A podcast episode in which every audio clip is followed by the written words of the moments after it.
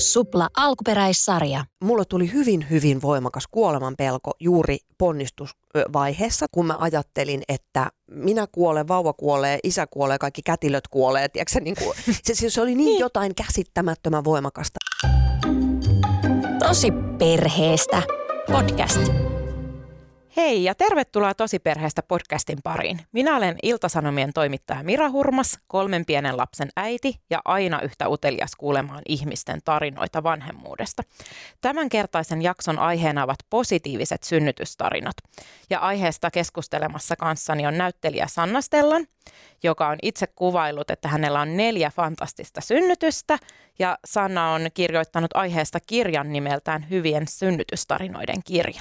Tervetuloa Sanna. Kiitos, ilo olla täällä. Ihanaa kun tulit ja sanon just alku, että omasta mielestäni positiivisista synnytyksistä ei voi koskaan puhua liikaa tai että niitä on liian vähän esillä mediassa. Joo, kyllä se tuntuu olevan niin, että se hurja tarina ja negatiivinen tarina ja karmea tarina aina, no sehän on paljon parempi tarina. Että ei siinä ole niinku tavallaan mitään kerrottavaa, että hei, mulla meni tosi hyvin. Että ei siinä ole, niinku, siinä ole mitään juorua, siinä ei ole mitään päiviteltävää eikä kauhisteltavaa, niin niin ne, ne hyvät tarinat yleensä sitten jää kertomatta. Niin sitten se vaikuttaa ihmisten ajatuksiin synnyttämisestä. Kyllä, ja yritetään tänään, totta kai sivutaan tällaisia hurjiakin juttuja, mutta just näitä hyviä, hyviä kokemuksia jakaa. Mutta kirjassa kerrot, että sä oot itse ollut synnytyspelkoinen Joo. aiemmin, niin kerro vähän tästä. No siis mulla oli oikein semmoinen mielikuva synnyttämisestä. Mä ajattelin, että se tapahtuu jossain semmoisessa kaakeloidussa huoneessa, missä on kirkkaat sairaalavalot. Ja siellä on hirveä armeija, lääkäreitä ja kaikkea mahdollista henkilökuntaa. Ja kuolema on hyvin voimakkaasti läsnä. Ja, ja jotenkin, että mä huudan ja, tai, tai synnyttäjä huutaa ja kirkuu ja veri roiskuu. Ja ja siis mulla oli vaan semmoiset niin kuin ihan kauheat kuvat siitä. Mä en tiedä, olinko mä ikinä kuullut mitään oikeaa synnytystarinaa.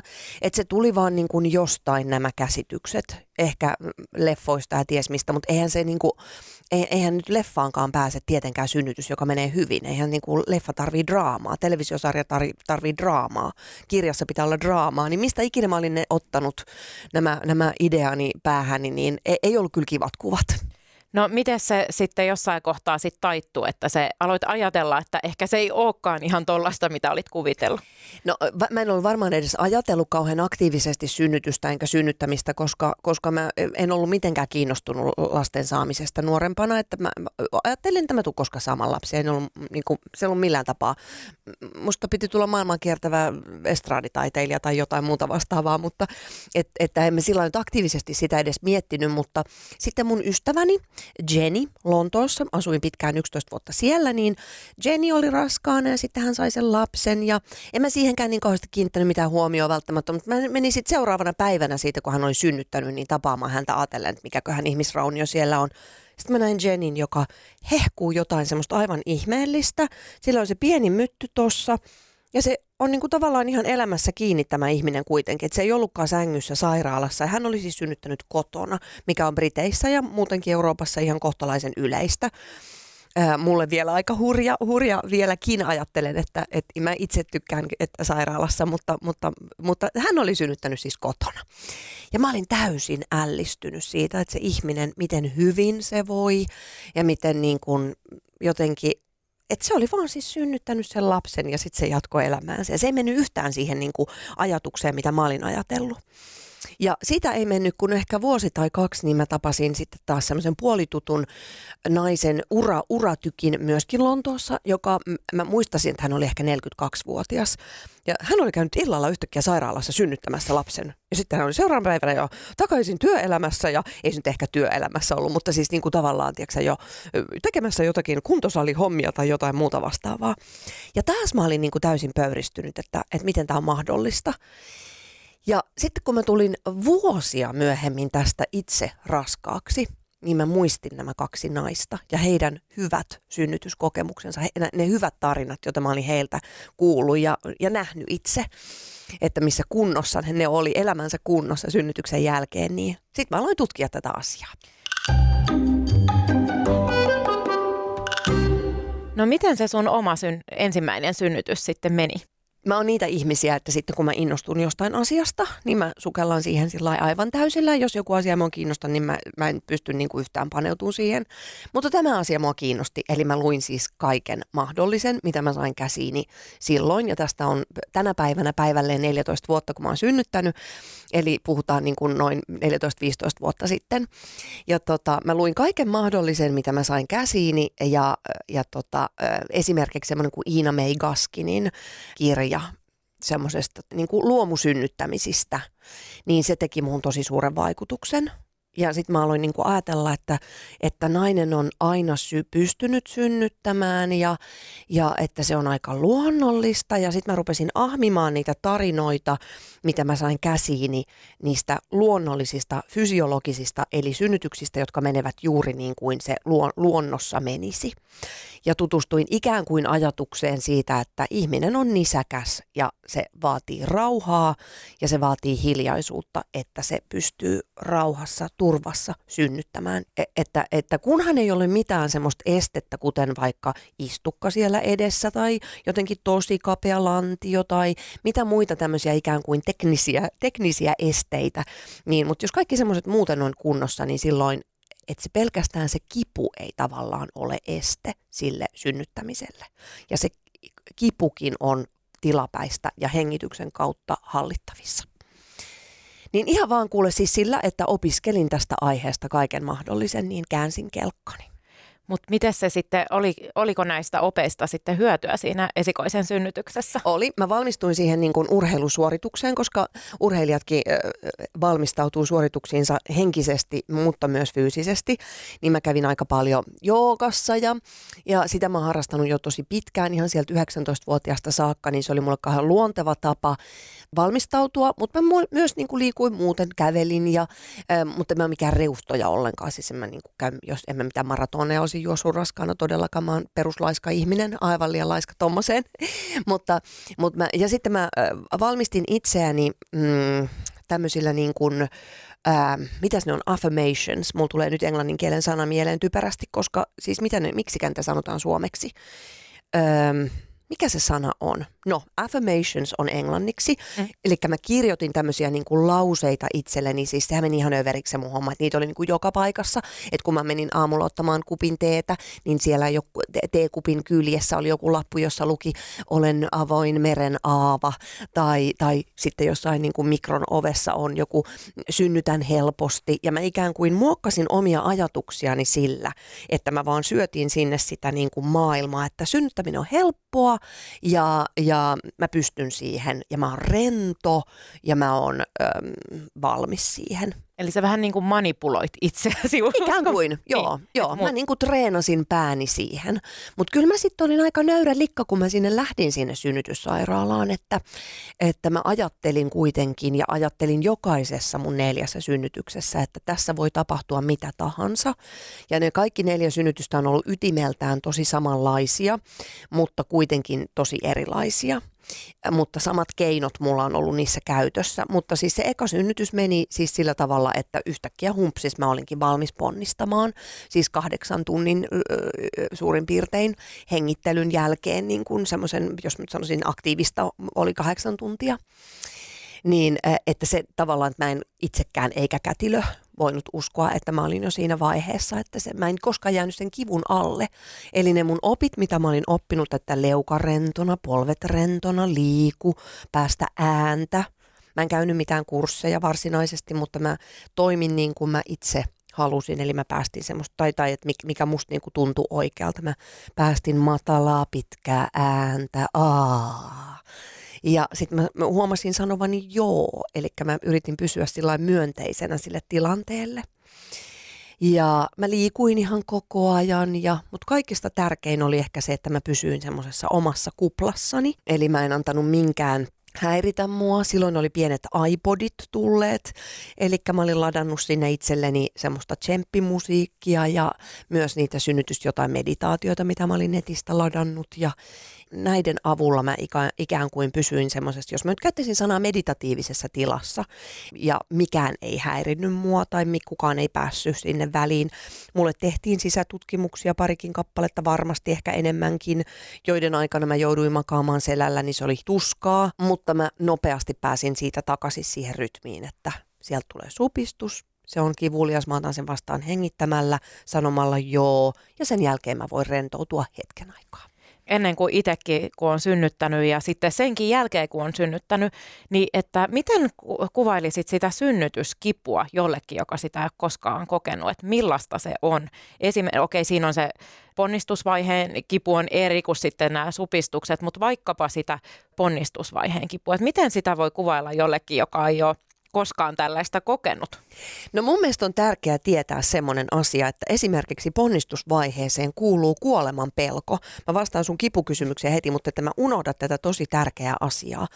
Koska tätä asiaa mä en löytänyt mistään ennen ensimmäistä synnytystäni, että mulla tuli hyvin, hyvin voimakas kuoleman pelko juuri ponnistusvaiheessa tai ihan milli sitä ennen ehkä kun mä ajattelin, että minä kuolen, vauva kuolee, isä kuolee, kaikki kätilöt kuolee. Tiedätkö, niin kuin, se, se oli niin, niin jotain käsittämättömän voimakasta. Ja mulla on sen jälkeen Anu Lampinen, ihana jumalainen kätilö, joka on mun kirjassakin, antaa asiantuntijalausuntonsa viisauttaan jakaa.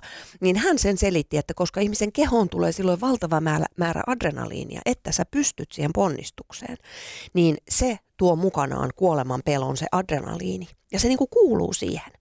Niin sitten seuraavissa synnytyksissä mä jo tiesin, että tämä on osa tätä, mä hengittelen tämän ohi, mä tiedän tämän, niin mä haluaisin, että kaikki tietäisi sen, että siihen kuuluu tämä. Ja se kuuluu myös siihen aikaisempaan vaiheeseen, voi jo kuulua avautumisvaiheessa jossain vaiheeseen semmoinen, niin että mä en selviä tästä.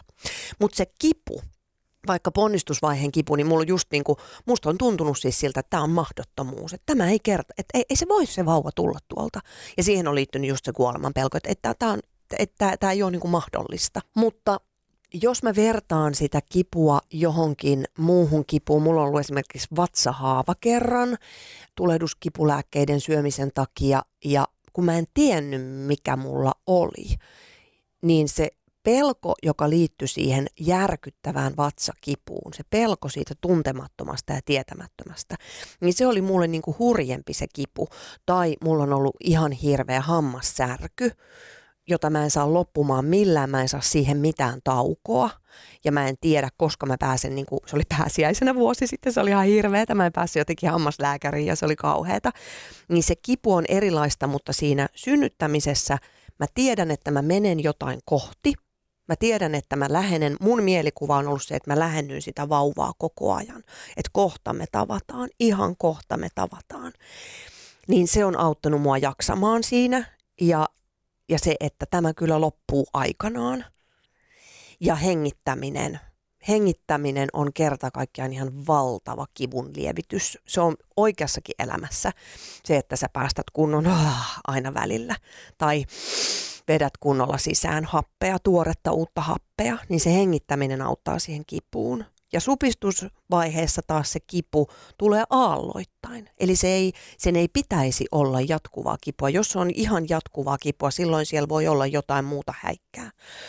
Jotain, mikä kannattaa niin kuin tutkia, mutta jos se on ikään kuin fysiologisesti kaikki menee mä aina vältän sanomista normaalikin sanan käyttämistä, mutta jos mä nyt käytän tässä sitä, että jos kaikki niin kuin menee sillä lailla, kun synnytyksessä voisi mennä, niin silloin ne supistukset tulee aalloittain ja silloin sä saat tauon aina siihen väliin.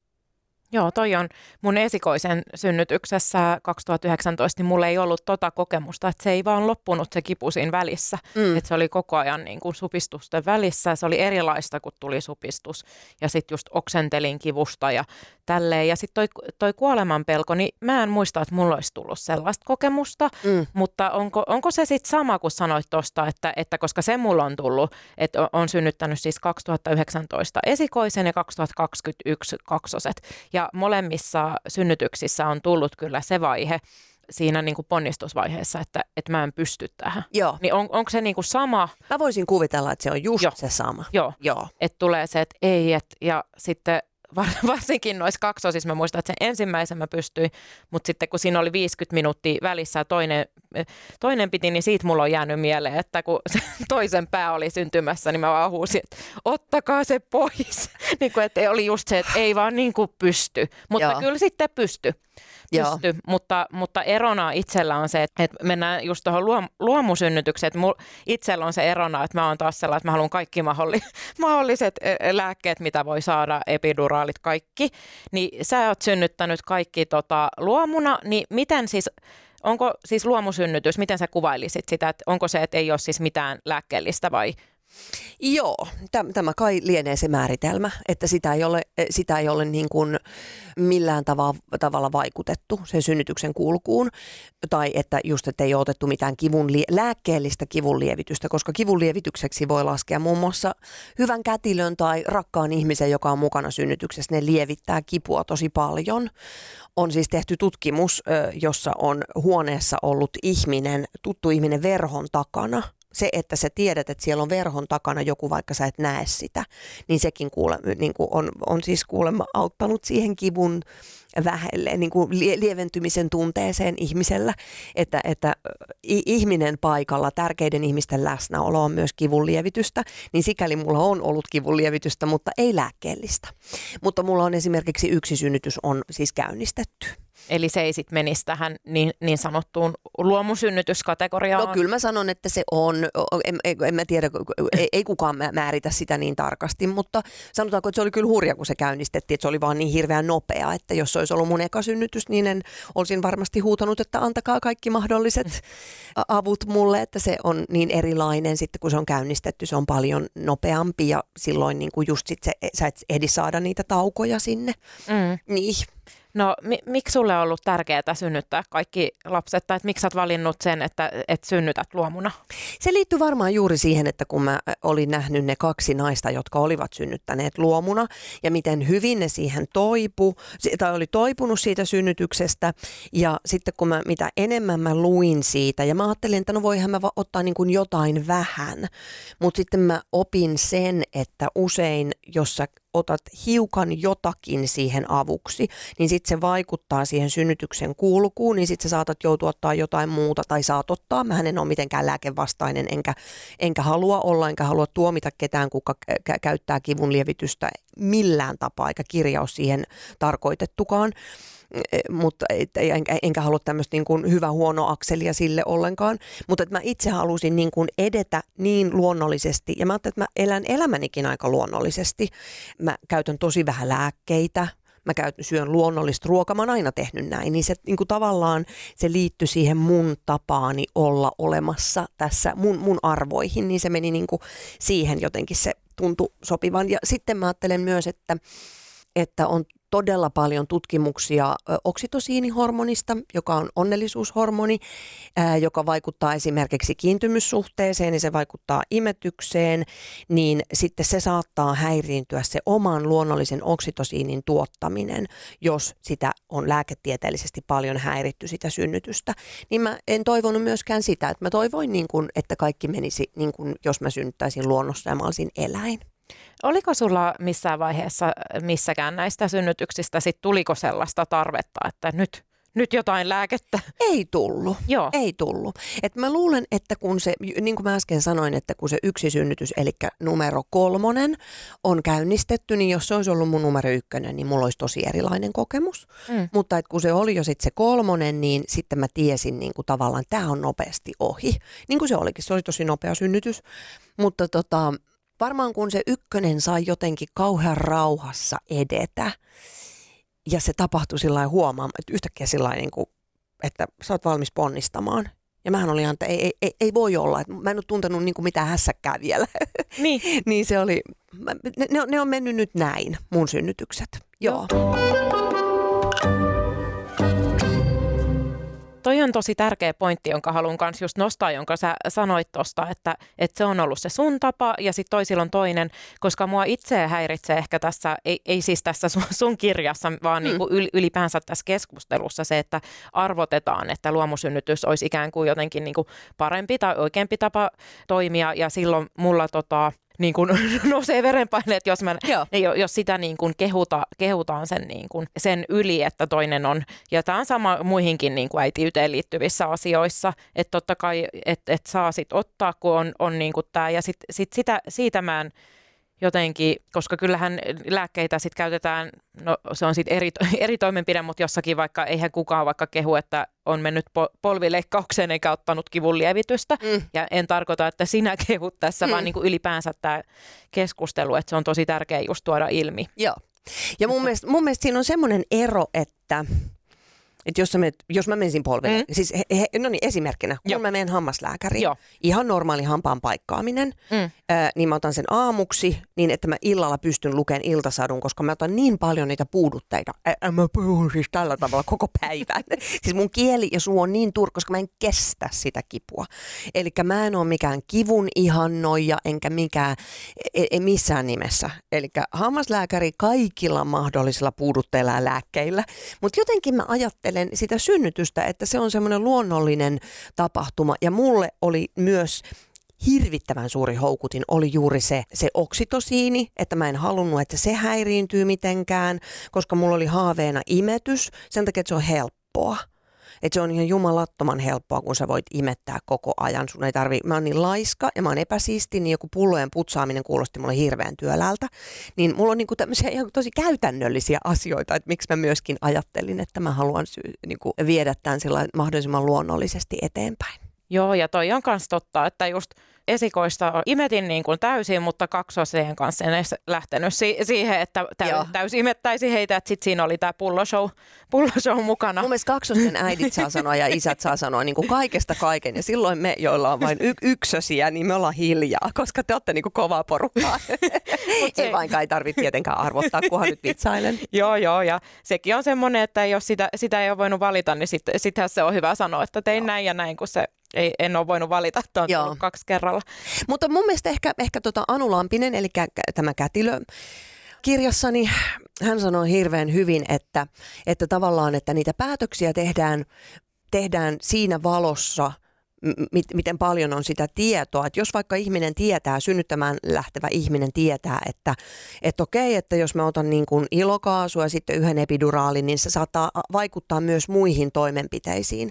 Koska synnytyspelkoa on tosi paljon ja sitten on, on tosi paljon niin kuin sitä tunnetta ihmisillä, että se synnytys meni ohi, että ei ollut itse siinä läsnä että et jos siellä tulee niin kuin paljon niitä toimenpiteitä, niin semmoisille ihmisille, jotka, jotka haluaisi kenties olla siinä niin kuin tosi läsnä ja kokea sen, niin sellaisille ihmisille mä sanoisin, että, että heitä lue paljon siitä ja katso, katso että jos sä pystyisit niin kuin, uskaltaisit antaa itsellesi sen mahdollisuuden, että mitä jos mä kokeilisin ilman mitään, olla niin kuin täysin kokea sen asian, että se ei mene ohi se yksi, koska moni kokee sitten taas niin.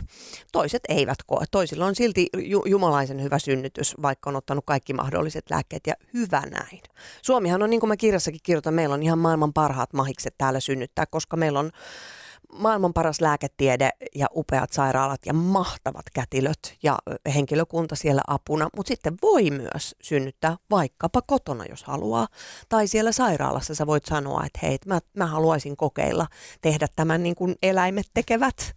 Niin. Ja sitten siihen annetaan mahdollisuus. Niin ja tuohon liittyen, niin sä oot kuvailu, että sä oot tällainen luolasynnyttäjä, niin mitä tämä tarkoittaa? Joo, mä kuulin tämän jostain varmaan Anulta tai sitten Agneeta Westerlund, joka on toinen ihana kätilö, joka, jota mä haastattelin kirjaan. Pitkän linjan ö, kätilö ny- nykyään jo eläkkeellä, mutta upea, upea nainen myöskin, niin jompikumpi heistä sanoi sitä, että on olemassa luolasynnyttäjiä ja e, sitten elefanttisynnyttäjiä. Eli luolasynnyttäjä menee täysin omaan yksinäisyytensä ja elefanttisynnyttäjä haluaa, että siinä on sitä porukkaa ympärillä. Ja mun kirjassa, jossa mä siis haastattelen e, erilaisia synnyttäjiä, niin mä muistan yksi heistä esimerkiksi sanoi, että se rakasti, kun siellä oli paljon sen niin kuin tuttuja ihmisiä. Sillä oli kaiken maailman doulaa ja kavereja ja kaikkea. Ja hän siellä niiden kanssa niin kuin porukalla synnytteli menemään. Ja mä olin ihan sellainen, what? Koska mä oon sitten taas sanonut niin omille miehilleni, yksi kerrallaan niitä on ollut vaan siellä paikalla, niin tota, ähm, eli siis kahden eri aviomiehen kanssa on nämä mun neljä lasta tehty, niin tota, mä oon heille vaan sillä sanonut, niin kuin, että tee mitä teet ja ja et, et en mä niin kuin muista kauheasti heidän läsnäoloaan sieltä, koska mun täytyy saada olla aivan yksin siinä hommassa. Mutta se on ihana, että siellä on se turvallinen ihminen kuitenkin, se isä, isä on paikalla. Mutta sillä, sillä mä oon luolasynnyttäjä. No miten, miten puoliso voi just auttaa siinä, jos on tällainen luola synnyttää niin kuin sinä oot, niin miten hänen se tuki on sitten siinä auttanut? Tota, neloslapsen kohdalla kirjassakin sitä kirjoitan siis, kun synnytys, syö, synnytys, jonka piti olla nopea, nopea syöksysynnytys, kun se sitten vihdoin viimein vuorokausi myöhemmin alkoi, niin, tota, niin siis mähän vaan sanoin Timolle koko ajan, teippaa vaatteita, pimeyttä, pitää olla pimeää. Ja hän siis kaikkien mahdollisten sairaalakoneiden, missä oli valoja ja kaikkea, niin liikaa valoa, liikaa valoa. Ja se kiersi laittamassa kaikki mun vaatteet, kaikki meidän takit, kaikki se laittoi niitä joka paikkaan, että mä sain sen allashuoneen, synnytyssalin allashuoneen äh, ihan pimeäksi, että mä sain sen siksi mun luolakseni. Niin hän auttoi sillä tavalla laittamalla huoneen pimeäksi.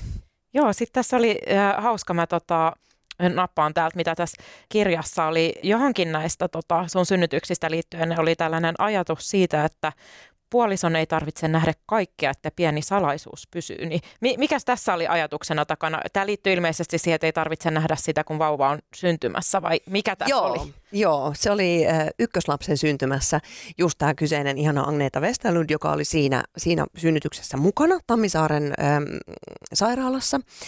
Niin hän sanoi silloin, että, että kun ponnistin lasta, aloin ponnistaa, niin hän sanoi, että joo, että mies sinne niin kuin mun selän taa, että mies ei tule katsomaan, kun lapsi sieltä syntyy, että, että, että pieni salaisuus pitää säilyä. Ja musta se oli aika hauska, hauska niin kuin se jäi mulla mieleen siitä tavallaan, että, että hänen ei tarvitse nähdä sitä, sitä ihan sitä kaikista semmoista jotenkin hurjinta kohtaa sieltä jo, joidenkin mielestä varmaan on hyvä jakaa sekin kohta ja että, että se kumppani, puoliso niin kuin näkee, mikä hirveä tuska se on sieltä ponnistaa se lapsi, mutta, mutta musta se oli, musta se oli semmoinen pienellä kujeellisuudella siinä tilanteessa sanottu hauska asia, jonka halusin sitten eteenpäin pistää. Oletko noudattanut tätä sitten kaikissa näissä Kyllä muissakin? olen, Joo. kyllä olen. pysyppä, pysyppä siellä, että tota, pidetään pieni salaisuus tuolla alapäässä.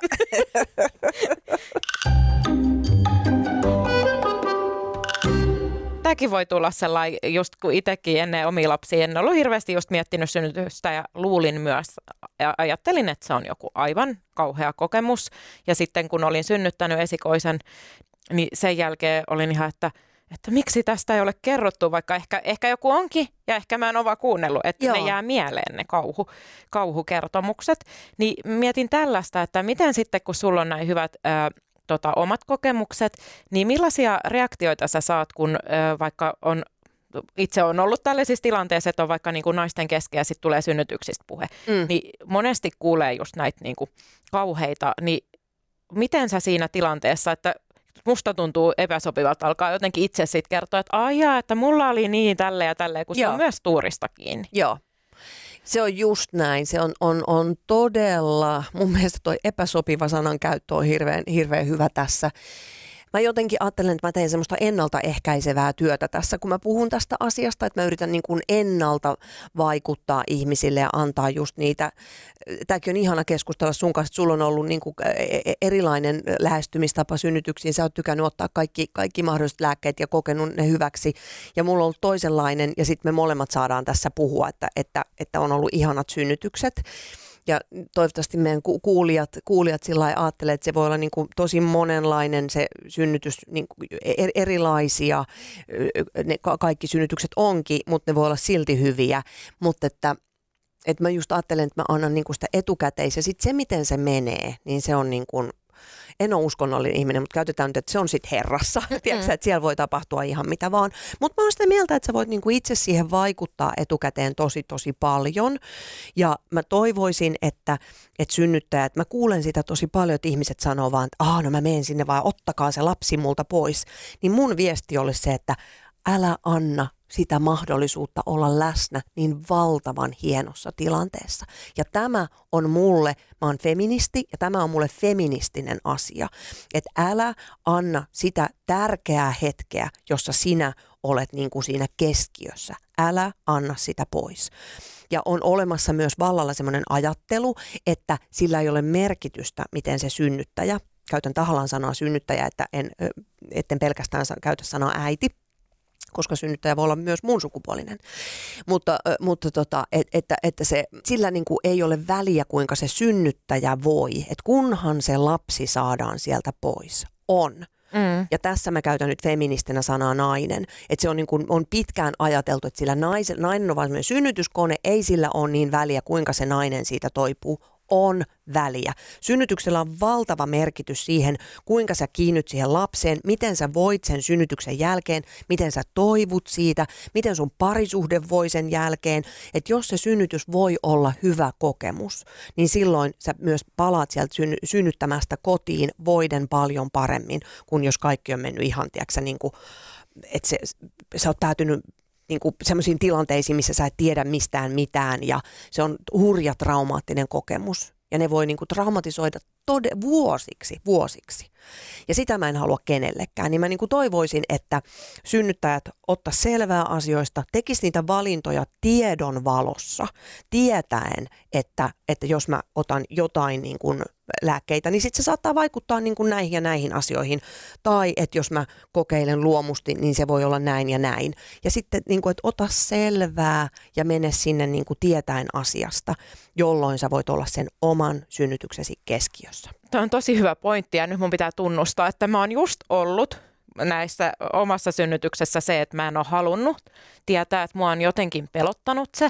Ja tämä on mulle siis tyypillistä muutenkin toimia, että jos joku on vähän epämukavaa tai pelottaa, niin sitten sitten sit menee vaan sellainen sokkona, Joo. sokkona ja koen, että on sitten tosi onnekas, että kaikki on mennyt, mennyt hyvin ja että on kokenut, että on saanut olla just läsnä, läsnä siinä. Ja sitten mulla tuli vähän sellainen, kun mä luin tota sun kirjaa ja mulla oli jo nämä mun kaikki kolme lasta synnytettynä, niin tuli sellainen olo, että voiko mä olisin lukenut tämän ennen. Oi, et, oi. Et mulla tuli vähän sellainen, sellainen surku niin kuin itseni ah. puolesta, oh. mutta sitten samalla se oli tosi mielenkiintoista, mutta sitten sit mä koen myös, että oma lapsiluku on täynnä, että okei, että onneksi on kaikki mennyt hyvin, mutta että koen, että siitä olisi voinut olla hyötyä, vaik- vaikka mä olisin päätynyt ottamaan nämä lääkkeet siitä huolimatta, mm. mutta siitä, että mä olisin jotenkin tiennyt, koska itsellä oli sellainen, että kyllä se henkilökunta sitten tietää ja auttaa ja varmasti tietääkin, mutta onhan siitä mulle itselle hyötyä, että jos mä jos mä itsekin tiedän, mitä tapahtuu. Joo, et Mä, mä en esimerkiksi ollut selvittänyt mitään, että miten se synnytys etenee, mitä missäkin. Että mä olin vähän niin kuin turistina siellä omassa Joo, synnytyksessä. hirveän hyvin sanottu. Hirveän hyvin sanottu. Ja mä sanoisin, niin kuin, että ole kapteeni siellä. Ja siis sehän ei tarkoita, että sä sanot sit niin kuin kätilöille ja lääkärille, että hei mä tiedän, mitä täällä tapahtuu. Ei. Mä oon mennyt jokaisen synnytykseen hyvin, hyvin nöyränä. Ja ikään kuin, että nyt tapahtuu, mitä tapahtuu. Mutta synnyttäminen on semmoista jännää, että sä oot just aivan tismalleen läsnä siinä sun kehossa, mutta sit sä niin kuin koko ajan antaudut vaan sille tilanteelle, koska et sä pysty kontrolloimaan. Ja mehän yritetään varsinkin niin kuin länsimaissa, varsinkin Suomessa, me ollaan niin kuin tehokkaita, me yritetään kontrolloida kaikkea, säännöstellä kaikkea, mitata kaikkea, olla su- niin kuin suorittaa, niin nämä mikään ei sovi synnytykseen, vaan synnyttäessä sun pitää niin kuin heittäytyä ja mennä sen tilanteen mukana, kuunnella sun kehoa, mennä tavallaan vähän niin kuin siihen eläintilaan, että sä pistät semmoisen ajattelevan, kontrolloivan puolen aivoistasi pois päältä ja sä annat sun kropan tehdä sen asian, se tietää mitä tehdä. Ja, siinä, ja sitten se tarkoittaa, että sieltä tulee kakkaa, sieltä tulee ääntä sun suusta, sun täytyy vaatia asioita, sun täytyy joskus sanoa, että hei nyt mä haluan olla ihan hiljaa, antakaa mun olla sun täytyy ehkä tehdä siellä asioita, jotka naiselle on saattanut olla yhteiskunnassa tosi vaikeita.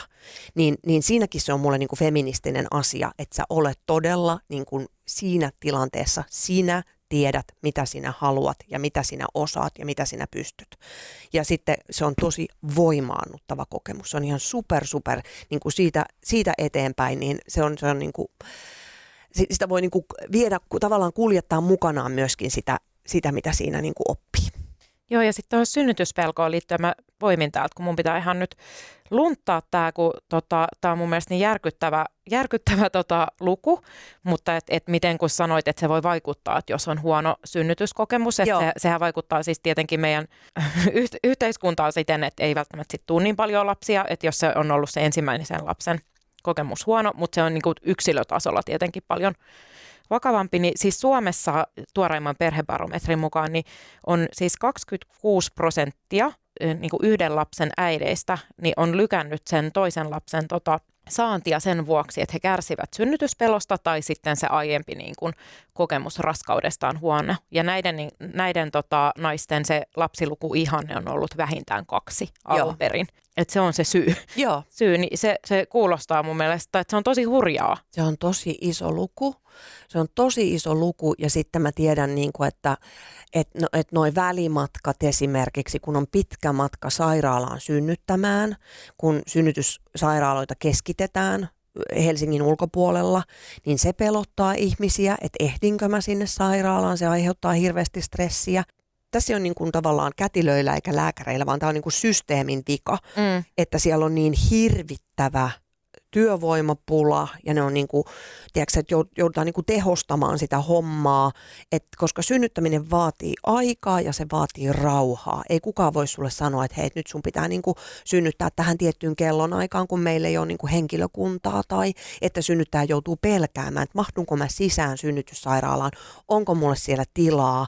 Tämä pitäisi saada kuntoon tämä pitäisi saada kuntoon. Jos mä niin kuin kujellisesti haluaisin oikein tökkiä aampiaispesään, niin voisi sanoa, että juman kautta, jos miehet synnyttäisi, niin olisiko tilanne erilainen. Että me ollaan niin kuin, tyydytään liian vähän sen kanssa. Että me tarvitaan aikaa ja rauhaa siihen, että, että synnyttäjä saa sen synnytysrauhan koska sitten se, on niinku, sit se on ihan ja turvan, turvallisen kokemuksen. Ja siellä on siis upeata henkilökuntaa. Mähän on niin pro-kätilöt kuin olla ja taitaa, kun mulla on itsellä ollut niin ihanat kokemukset. Ne on musta ihmeellistä porukkaa, mutta olosuhteet, joissa he työtään tekevät, ovat aika pelottavat. Oletko sä huomannut omissa synnytyksissä tällaista kiirettä tai että olisi henkilökuntaa jotenkin liian vähän tai että sairaala on täynnä tai jotain kiireen tuntua? Mä en ole itse, itse, koska mulla on jo sen verran aikaa näistä synnytyksistä aika, aikaisemmilta, mutta, mutta ihan tämä viimeisin, josta on siis neljä vuotta, niin tota, siinä kyllä mulle sanottiin sitten, suositeltiin tiettyä sairaalaa, että siellä ei ole niin täyttä, niin sitten me mentiin sinne.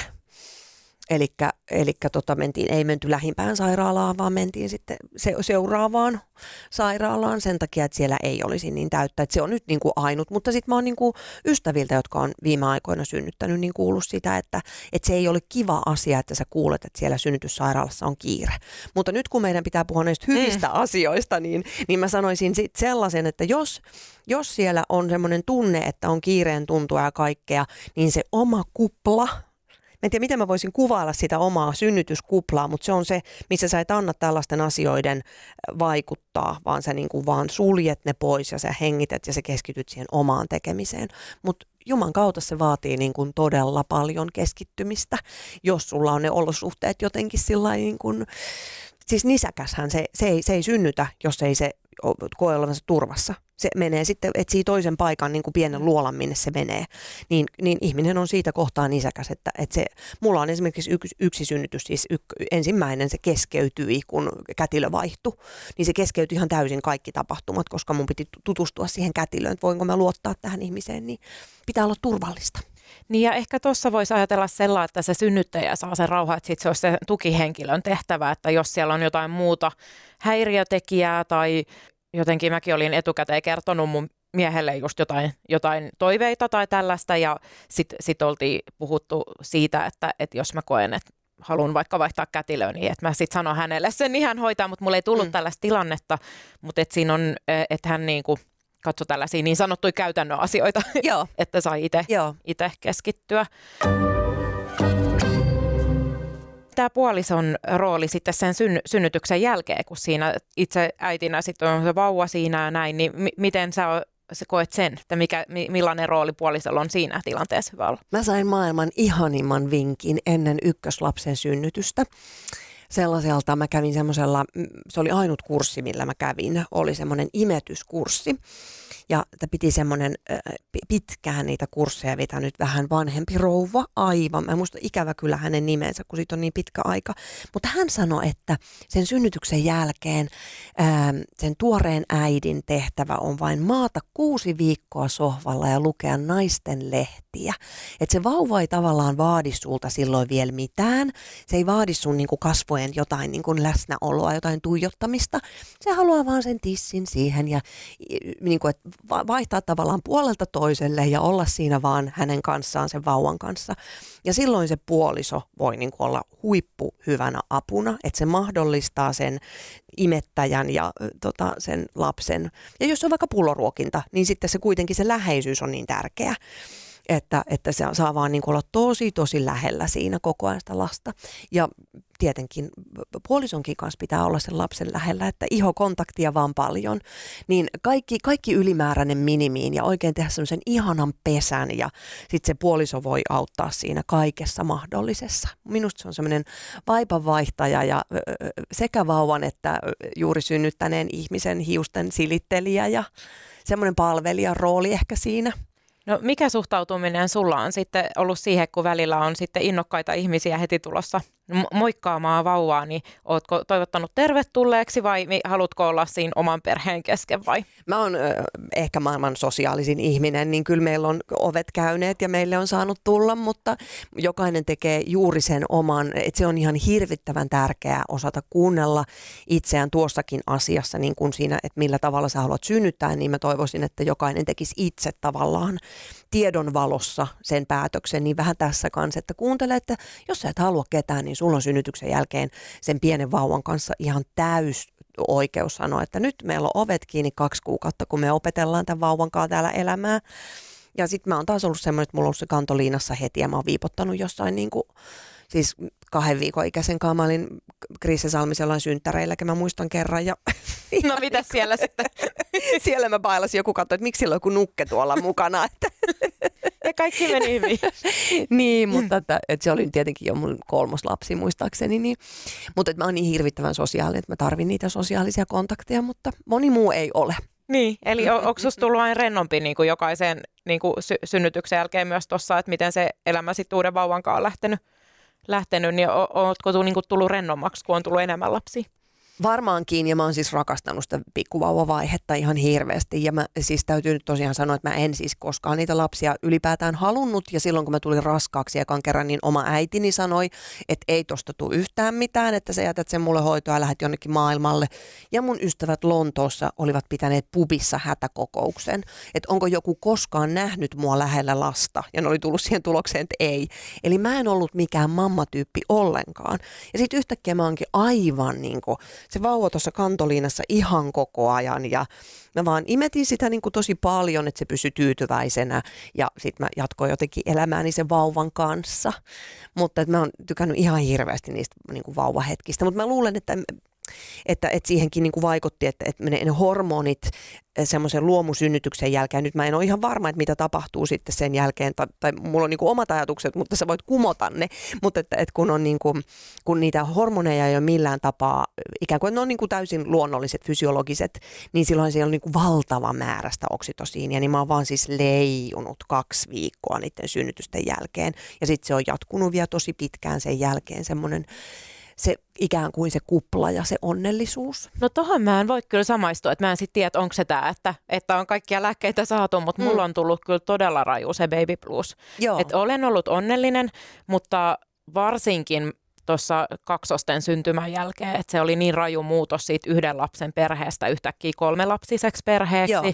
Ja että esikoinen oli silloin kaksi vuotta kahdeksan kuukautta, että, ja sitten oli kaksi ihan, ihan tota mini pikkuvauvaa siinä, niin mulla oli kyllä sellaista, että, että itkin, mutta sitten saatoin vartin päästä nauraa ja ihan sellaista hmm. sekopäistä. Ja mä pyysin mun mielestä just ottaa, kun pumppasin maitoa, että otan nyt video, kun eka mä itken sitä, kun mä näen, että meidän esikoinen on yhtäkkiä niin suuri. Niin. Ja sitten sit näen ne pienet vauvat, ja et, et, mutta mulla oli myös esikoisesta, ei ollut yhtä raju, mutta se voi johtua siitä myös, että koska mulla on ollut kaksi istukkaa, istukkaa, niin eikö niissä on niin paljon sitä mm. jotain ho- hormoniasiaa, että, että en, en tiedä, mutta et, et todella et en koe, että olin tuollaisessa, että mulle se on ehkä sellainen jä, joku järkytys siinä tuli ehkä sitten, että nyt meillä on niin kuin kolme lasta, että meillä oli yksi ja Joo. nyt, nyt näin. Ja että, kaik, että, me, että meidän perheessä on kaksi aikuista ja kaksi syliä, että kaikille lapsille se on omaa syliä ja kaikkea tällaista käy läpi, että on joo. jotenkin. No näin, näin, näin mä oon niin kuin ymmärtänyt tutkimuksista, että, että siinä niin kuin luomusynnyttämisessä nimenomaan se oksitosiinihormoni on se, mikä sitten aiheuttaa, että, että se suojaa ikään kuin äitiä ja sitä vauvaa tosi pitkään sen jälkeen. Että, että mulla on kyllä ollut niin kuin todella semmoiset euforiset ne vaiheet sen jälkeen. Mähän en ole mikään maailman tasaisin tyyppi muuten, että ei nyt ollenkaan pistetä, että mä oon joku äiti Teresa muuten, että mä en ole niin kuin ylös alas koko ajan, mutta että, että se on niin kuin, se, se, on, se, on, se on ollut mulle semmoinen, että voi kun sitä saisi sitä oksitosiinia jotenkin pupissa tai kahvilassa, niin kuin kahvikupollisena, kup, kupillisen ostaa, että se on jotenkin aivan niin kuin mahtava se, ja kai siinä on endorfiinit ja kaikki mahdolliset, mitä siitä tulee, niin että, että mä oon kyllä ollut jotenkin to- todella niin kuin positiivisella. Muistan ihan semmoisen pienen, onko se kolme päivääkö synnytyksen jälkeen, kun tulee semmoinen joku pieni romahdus, mutta aika pieni. Joo, toi on kyllä tosi mielenkiintoista ja harmi, että nyt itse pääset testaamaan tätä. Ja siis tätä, tätä Niin. sanoo myös nämä muut Niin. mun kirjani haastateltavat ja olen todella siis tästä, ja nämä kätilöt myös sano sitä, että, että siinä on niinku semmoista tutkimus, sitä on tutkittu aika paljon sitä oksitosiinia, että se on, se on ki- kiinnostava hormoni. Niin ja muutenkin, että onhan toi käy ihan järkeen, että näin kävisi, että meidät on suunniteltu Joo. sellainen. Miten sitten tämä, että vaikuttaako elämäntilanne synnytykseen? Mä lainaan taas täältä sun kirjasta tätä sun ko- kolmas synnytys, joka siis käynnistettiin, niin että sun kolmatta lasta odottaessa sun elämäntilanne oli hyvin erilainen kuin muiden kohdalla. Ja olet kirjoittanut tässä kirjassa, että avioliitto oli kuralla, talo homeessa ja kaksi lasta vaativat huomionsa ja töitäkin oli tehtävänä. Eli kerro tästä tilanteesta ja va- koetko, että se vaikutti siihen, miten sitten synnyi? Todellakin. Mä halusin jotenkin tuohon kirjaan niin kuin, tiedätkö, semmoisen, että miten niin kuin eri tilanteisiin nämä tyypit tulee. Siis se oli jotain, siis se, siis se vauva, mä muistan, mä toin sen sieltä synnytyssairaalasta siihen, niin kuin, että meillä oli se itse omakotitalo ihan umpi homeessa, ja sitten me oltiin siirretty sieltä tavarat kaikki yläkerrasta. Me oltiin tavaroiden kanssa siellä yhdessä huoneessa ja sitten käy ilmi, että se oli se, itse asiassa se huone, joka oli kaikista eniten homeessa. Ja me oltiin kerätty kaikki ne vaatteet sinne, jotka oli umpi homeessa. Tämä lapsi on niin kuin aloittanut elämänsä semmoista niin kuin homeisten vaatteiden keskellä. Siis että, ja sitten mä menin sieltä, niin kuin, siis mähän on juossut sitä yhtä semmoista jätelavaa päin, istukka edellä, kun kissalla oli kiima ja mä yritin saada sen kiinni, ettei se tule raskaaksi. Ja sitten mä olin siis, en, ja sit juoksen sinne pihalle, sitten mä liukastun keväällä ja istukka tärähtää siihen hometavaroille tarkoitettu jätelava. Ja siis niin kuin, että miten voi olla koko elämä niin katastrofissa.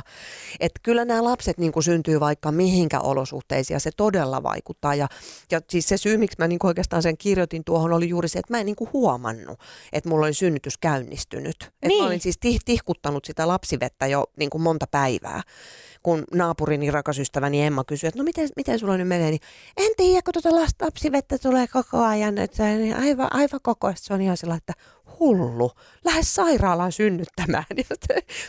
että siis, et, et mä, mä, olin ihan jossain semmoisesta, jos sä sanot, että kolme lasta eikä niin kuin sylit riitä, niin mulla oli se sama, että mulla oli se kaksi ja tosiaan tämä hometalo ja, ja u- u- avioliitto kuralla siinä vaiheessa ja kaikkea muuta, kissa ja koira ja siinä oli paljon kuule elämässä. Mutta tytär on erittäin va- valoisa, ihana ihminen, supertyyppi. Hänestä sitten kuitenkin tuli, vaikka tämmöisiin olosuhteisiin syntyi.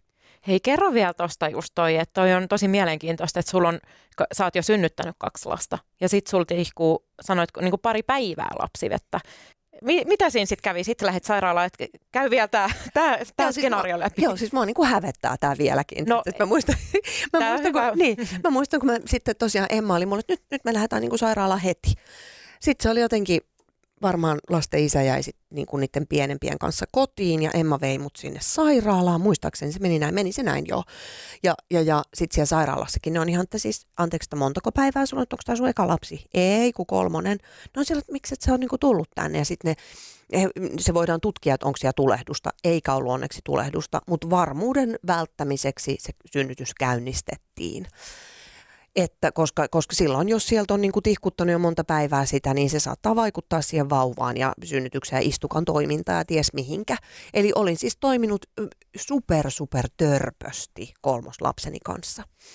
Ja tota, sitten se käynnistettiin ja se oli ihan hirvittävän nopea se synnytys. Mä muistan vaan, ei minnekään, mä oon tykännyt synnyttää ammeeseen, en tosin ty- tyttöjeni kanssa yhtään ehtinyt sinne kummankaan kanssa. Tämän kanssa ehdin äh, tota, suihkuun. Että olin siellä vaan muista sitä suihkua, kuumaa suihkuvettä rummutti tonne alaselkään, kun ne vaan tuli. Ja ne tuli, ne supistukset ja hirvittävän nopea avautuminen. Ja mä huusin siellä rauhaa, rauhaa ja sanoin sille kätilölle jossain vaiheessa, että jos sieltä tulee tyttö, niin tytön nimeksi tulee rauha, koska mä sitä rauhaa siellä niin kovasti huusin ja tuli sieltä sitten tyttö, jonka toinen nimi on rauha.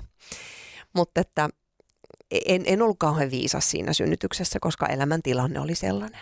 Ja jälleen palaan näihin ihaniin kätilöihin, jotka mulla on apuna kirjassa jakamassa viisauttaan, niin hekin sanovat, että se vaikuttaa tosi paljon, että jos on haastava elämäntilanne, siellä on joku semmoinen tosi sydäntä särkevä tarina muistaakseni Agneeta Westerlundilla, että oli siis ö, tulevan lapsen isä menehtynyt juuri vähän ennen synnytystä, niin e, ei, ei, synnytys on joka tapauksessa, vaikka se menisi hyvin, niin se on iso ponnistus, se on iso urheilusuoritus, se on iso henkinen ponnistus, niin jos sulla on niin kuin jotain liian, liian rajua siellä taustalla, niin sit, sitten vaan niin kuin armoa, joka tapauksessa armoa itselle, mutta jos vielä palataan siihen, että, tai että, että se voi olla semmoinen niin kuin myös semmoinen riitti itselle, että kuinka paljon sä voit ylittää itsesi, se synnyttäminen, mä oon tykännyt siitä. Mutta silloin, jos elämäntilanne vaatii, niin sitten vaan niin, kuin, niin laiskasti ja niin kuin, että ei tarvi, kenenkään ei tarvitse riuhtua aika ponnistella omien voimavarojensa yli. Tuosta armosta, niin ootko osannut sit olla itsellesi armolli, armollinen tämän kolmannen synnytyskokemuksen jälkeen? Oli. No hyvä. Tämä on mun huumoria, kun mä saat hävettää. Tämä on mun huumoria, koska, hyvä. koska joo. Et et kanna siitä, mitä tunnot. todellakaan kanna. Musta se, on niinku, musta se on vitsikäs tarina, että, että kolmannen kanssa voi sekoilla näin paljon. Niin mä haluan jakaa sen sen takia, että, että tämmöisiä me ihmiset ollaan, tämmöisiä se, sekoilijoita, että Kyllä. mikään ei koskaan mene ihan putkeen, ainakaan mun elämässäni. Sitten neljäs synnytys, sille sanoit, kym, eikö niin, kymppi plussan Kyllä mä annan kaikille näille synnytyksille silti kymppi plussan ehdottomasti, että jopa, jopa tälle mun sekoilusynnytyksellenikin. Mutta tällä sä olit muistaakseni kirjassa, että oltiin tultu kysymään, kun synnytyksen jälkeen tullaan kysyä sitä arvosanaa, niin mm. sanonut kymppi plus, niin miksi näin? Tämä neljäs synnytys siis. Ää, sekin oli sitten lopulta, siinä oli tämä vitsikäs, johon mä vähän tässä aikaisemmin jo viittasin, että odotitti, odotettiin syöksysynnytystä sen takia, että ne aikaisemmat synnytykset, kaksi aikaisempaa, oli ollut tosi nopeita. Ja oli kyseessä kerran jo neljäs, niin sitten kun ne lapsivedet ihan yhtä yllättäen meni etuajassa, niin sitten mulla oli sanottu, että lähdet heti synnytyssairaalaan. Se tulee niin kuin sit nopeasti se lapsi. Tietenkin mies oli sillä työkeikalla, että hän ei olisi mitenkään pystynyt sieltä tulemaan. Sitten mä soitan hänelle, että nyt, nyt on niin kuin pakko lähteä. Ja, ja sitten lähdetään synnyttämään. Ja mä muistan siellä sairaalassa, meidät otetaan siellä vastaan, että no niin, että ne oli katsonut sieltä papereista, että okei, syöksysynnytys, että niin siellä tulee nyt tämä synnyttäjä ja nyt, nyt, nyt alkaa tapahtua. Ja ne on sille ovella niin kuin vastassa ja äkkiä, miten sä voit? Ja mä sanoin, ei, ei tunnu missään. Ja sitten on, että no niin, synnytyssali on sulle valmiina sinne vaan ja kaikki, kaikki niin kuin suhtautuu siihen, että se tulee niin kuin pikkuhousuihin siihen aulaan. Ja tämä oli illalla, jos mä sanoisin ehkä, ehkä joskus seiskan aikaan muistaakseni mentiin sinne, niin sitten seuraavana päivänä kolmen aikaan hän syntyi, että siinä oli se mun synnytykseni. Mutta siinä oli esimerkiksi kauhean vitsikästä siinä synnytyksessä, että mä heräsin yö, tai emme sano oikein nukuttua, mutta yöllä kai mä sitten heräsin semmoista jostain niinku horkasta, että mulla oli ihan hirveä nälkä. Ja mä menin sinne huone, niinku kätilöiden taukotilaan, missä he seuraa semmoiselta TV-skriineiltä eri synnytyssalien tilannetta. Ja siellä on niitä kätilöitä keskellä yötä, sitten mä menen sinne ja sitten, nytkö, nytkö, nytkö se sun syöksysynnytys tapahtuu? Ja mä että ei kun mulla on ihan hirveä nälkä, onko mitään ruokaa? Ja sitten ne tuli lämmittää mulle siis nakikastiketta ja perunoita. Ja sitten mä muistan, että mä join sitä piimää, sitten mä olin, onko lisää? Mä söin siis kaksi annosta. Mähän tankkasin, kato sitä tulevaa synnytystä varten. Ja sitten mulla oli ollut kauhean kiire näiden, meillä oli siinä vaiheessa siis uusi perheessä neljä pientä lasta. Joo, siis ne, kolme, jotka mä olin synnyttänyt, plus sitten miehen yksi. Niin meillä oli siellä niin kuin neljä pientä, jotka mä olin siinä päivänä vienyt eri, yhden siis Tampereelle ja yhden niin kuin, muut muihin osoitteisiin. Et mä olin niin kuin tosi väsynyt, tiedätkö, sen niin kuin ihan siinä viimeisillä raskaana, niin mä silloin tavallaan niin kuin lepäsin siinä yhden semmoisen päivän siellä synnytyssairaalassa sitä syöksysynnytystä odotellessa ja tankkasin syömällä niin kuin sitä nakkikastiketta ja perunoita ja hulluna ja juomalla piimää, mitä mä en yleensä juo. Eli tossakin ehkä sun kroppa, tai kuulostaa siltä, että sun kroppa jotenkin, ja sinä ties, tiesitte, että, Joo. että mitä pitää tehdä, että Joo. kerät voimia siihen Joo. ja syöt. Ja, Ja sitten siinä oli se, että, että tota, sitten oli toi käynyt tota, lä, synnytys, siis lääkäri kierroksella ja sanonut, että, että, että nyt on niin kuin lapsivesien meno, kun sekin alkoi lapsi meni, lapsivesien menolla, että nyt siitä on niin pitkä aika, että meidän pitää niin kuin kahdelta käynnistää tämä synnytys. Sitten mä en halunnut sitä käynnistystä, kun mä olin jo kerran sen kokoinen, ja tiesin, että se on niin nopea. Ja sitten se kätilö sanoi, että hei laitetaan sulle peräruiske, että se aika usein auttaa. Sitten mä olin vähän sellainen, että mikä se nyt on, ja kuulostaa jotenkin ällöltä. Sitten meillä oli hirveän hyvät jutut juuri sen kätilön kanssa. Ihana, ihana Liisa West. Muistan hänen nimensäkin, että perättiin. Niin tota, meillä oli hirveän hyvät, kiinnostavat jutut siitä, että miten eri maiden ihmiset, eri kulttuureissa synnytetään. Ja että, että miten se kuin vaikuttaa hänen työhönsä suomalaisessa sairaalassa, että kun sen tulee eri, eri maista tyyppejä, eri kulttuureista. Tämä oli niin kiinnostavaa. Ja sitten mä olin, että, että pitäkää pieni tauko, että mä käyn laittamaan tuon peräruiskeen. Ja sitten sieltä tuli sitä systeemiä. mutta sä kävit itse laittaa sen, se laitetaan itse. Joo, niin mä muistin. Joo, joo, joo, Joo, se vaan joo. truutataan sinne. Hups. Okei. Ja sitten, joo. Sitten tota, sit niinku heti saman tien mä tiesin, että nyt tämä käynnistyy tämä synnytys. Ja tämä on yksi elämäni noloimpia tilanteita, No. koska mulla tuli joku America-hetki sen jälkeen. Mä tulin ulos sieltä veskistä ja siis mä löin high fiveit sille kätilölle ja miehelle. Niin Timo oli mä olin sellainen, hei, high five. Ja mä siis sanoin englanniksi, we are on. Ai kauheeta. Mä en tiedä mikä muuhun meni. Mä olin jotenkin sillä että se niinku, yes, now we're on. Ja, ja, ja meillä oli siis semmoinen kisastudio siellä, että me oltiin katsottu, kun siellä synnytyssalissakin oli tämmöisiä TV-screenejä, mistä näki, niin kuin, että ne kätilöt, kun ne hoitaa monta eri synnytystä, niin ne pystyy seuraamaan, että aha, huoneessa numero seitsemän, siellä on su- supistukset noin, ja aha, huoneessa numero viisi ponnistetaan, niin me oltiin opittu lukea niitä käyriä siinä, kun me odotettiin sitä mun syöksysynnytystä alkavaksi, ja meillä oli hirveän hauskaa siinä, kun siis mulla ei ollut mitään kipuja, ei mi- mitään ei tapahtunut. No sitten kun se ruiske sinne laitettiin ja we're on tapahtui, ja sitten siitä meni tunti, kun mies tosiaan teippasi sen huoneen pimeäksi, että luola synnyttää sai luolassa synnyttää, sitten se amme täyttyi. Ja, ja minä kuvittelin, että siellä oli tulenliesko ja sitten mun mielikuvissa oli jotain rumpuja ja kaikkea, siis se oli ihan outo. mun mielikuvitusta, niin mua tuotti jotain shamaanirumpuja ja ties mitä. Ja tuntia myöhemmin sitten tämä ihana mm, Alfons oli maailmassa. Oi, ihana. Siis ihania ja siis tosi tärkeää, että näistä näistä tota, puhutaan. Ja pakko kysyä, kun sekin on tunnettu henkilö, Mm. niin tota, onko missään synnytyksessä ollut sellaista, että joku olisi tunnistanut tai tuonut jotenkin ilmi esimerkiksi henkilökunnasta, että nyt täällä on tämä näyttelijä synnyttämässä? Ää, ei muistaakseni. Joo. En mä ainakaan muista. Siinä on ehkä se, kun mä en yhtään itse niin kuin sillai, eikä, eikä varmaan kovin moni julkisuuden henkilö mm, kanna sitä koko ajan mukanaan sillä että hei hei hei, täällä tulee meinaa telkkarista tuttu, nyt, nyt alkaa tapahtua, pistäkää se videot pyörimään, et kun eihän se mene näin, Niin. vaan sinne menee sillä jotenkin kauhean niin kuin nöyränä. Mm. Mutta olen siinä ekossa synnytyksessä vetänyt semmoisen stand-up-rutiinin, että kyllä mä muistan, kun se kätilö vaihtui ja mun synnytys keskeytyi niin kuin seinään, kun mun piti tutustua, että kukas tämä tyyppi mm. nyt on, niin mä aloin viihdyttää sitä, että, että tavallaan se ammatti sieltä tuli jotenkin. Mä muistan, me nauraa räkätettiin ihan hulluna, että se niin kuin tavallaan, tavallaan tuli sieltä se mun No mä en tiedä kumpi on ensin hauskuttava, hauskuttaja vai ammatti, että eh- ehkä sen ammatin voi sitten pyyhkiä pois vaan se, että mä oon vaan niinku hauskuttaja, niin mä aloin hauskuttaa siinä tilanteessa. Mutta en mä, en mä usko. Mutta sitten kun mä oon käynyt niinku gynekologilla vaikka, niin, niin, niin siellä yleensä kynet vähän naureskelee, kun mä oon tehnyt pari semmoista vähän rajumpaa gynesketsiä. No Jotka- mitä nyt sun pitää? No mä oon tehnyt Pirjo Heikkilälle Siskonpeti sarjan kuvauksissa semmoisen, että että tota, me tehtiin semmoinen kynäsketsi ja sitten mulla oli siinä niinku semmoiset pikkuhousut, että hän ei näe mitään, kun, hän niinku, että kun mulla on jalat levällä, me ollaan oikeassa niinku, gynekologin vastaanoton, se, että mulla on semmoinen sänky ja jalat siinä, tiedättekö, sillä ällösti pystyssä ja näin ja sitten kun se menee sitä niinku kurkkaamaan, niin sit mä olinkin ottanut ne pöksyt pois ja se näkikin mun systeemit sieltä oikeasti.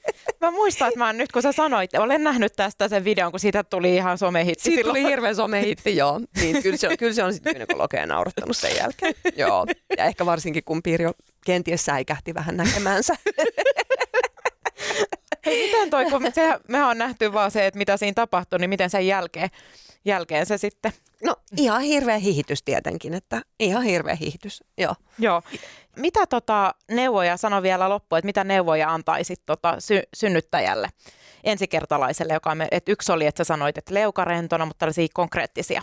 Hengittäminen, öö, että sitä voi niin kuin harjoitella sitä rentona olemista, liikkumista, rohkeutta kuunnella itseään, omaa kehoaan, luottaa itseensä, opiskele asiasta, lue mun kirja, kuuntele mun kirja ja mene sinne niin kuin tilanteeseen avoimin mielin, mutta luottaen itseesi. Ja pyri menee siihen kuplaan, missä sinä ehdit kuulla oman kehosi viestit. Hyvin sanottu ja siis ihanaa Sanna, kun tulit tänne juttelemaan tästä tosi tärkeästä aiheesta. Kiva jutella, kertoa näitä positiivisiakin synnytyskokemuksia. Ja kaikille kuuntelijoille haluan sanoa, että kannattaa seurata Iltasanomien sometilejä Instagramissa ja TikTokissa. Sinne tulee tästäkin jaksosta nämä parhaat palat videoklippien muodossa sekä tietenkin kannattaa käydä is.fi-sivustolla, että siellä on sitten joka päivä ne päivän kuumimmat puheenaiheet. Ja Tosi perheestä podcastin uusi jakso julkaistaan Suplassa aina maanantaisi. Kiitoksia ja ensi kertaan. Kiitos. Tosi perheestä podcast.